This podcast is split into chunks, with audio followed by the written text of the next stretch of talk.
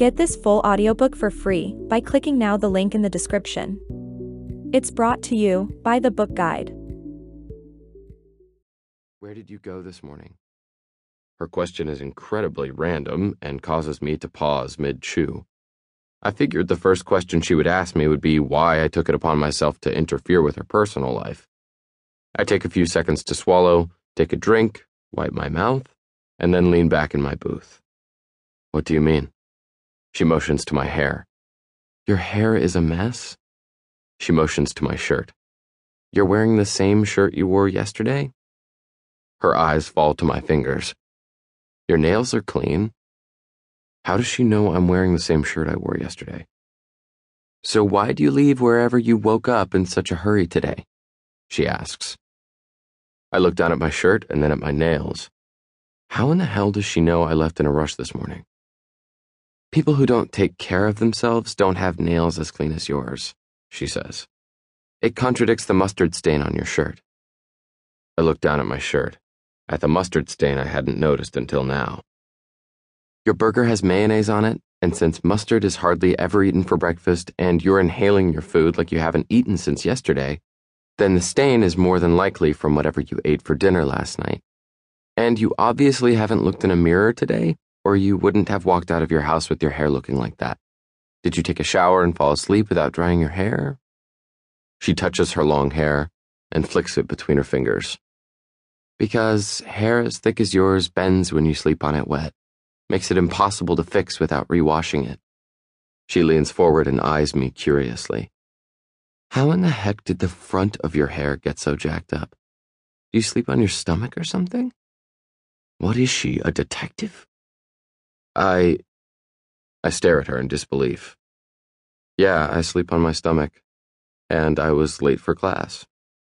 She nods like she somehow knew that already. The waiter appears with a fresh plate of food and refills her water. He opens his mouth like he wants to say something to her, but she's not paying attention to him. She's still staring at me, but she mutters a thank you at him. He looks like he's about to walk away, but before he does, he pauses and turns back to face her. He wrings his hands together, obviously nervous to ask whatever question is about to leave his mouth. So, um, Donovan O'Neil? Is he your father? She looks up at the waiter with an unreadable expression. Yes, she says flatly. The waiter smiles and relaxes with her response. Wow, he says, shaking his head in fascination. How awesome is that, to have the Max Epcott for a father? She doesn't smile or flinch. Nothing on her face indicates that this is a question she's heard a million times before. I wait for her sarcastic reply, because based on the way she responded to her father's senseless comments, there's no way this poor waiter is leaving here unscathed. Just when I think she's about to roll her eyes, she releases a pent up breath and smiles. It was absolutely surreal. I'm the luckiest daughter in the world. The waiter grins. That's really cool. When he turns and walks away, she faces me again. What kind of class? she asks. It takes me a moment to process her question because I'm still trying to process the bullshit answer she just fed the waiter. I almost inquire about it, but think better of it. I'm sure it's easier for her to give people the answers they hope to hear, rather than an earful of the truth.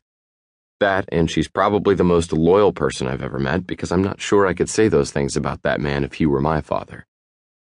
Creative writing. She smiles thoughtfully and picks up her fork.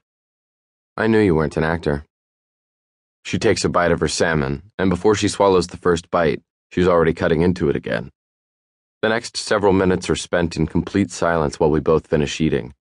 I clean my entire plate, but she pushes hers away before she even finishes half of it.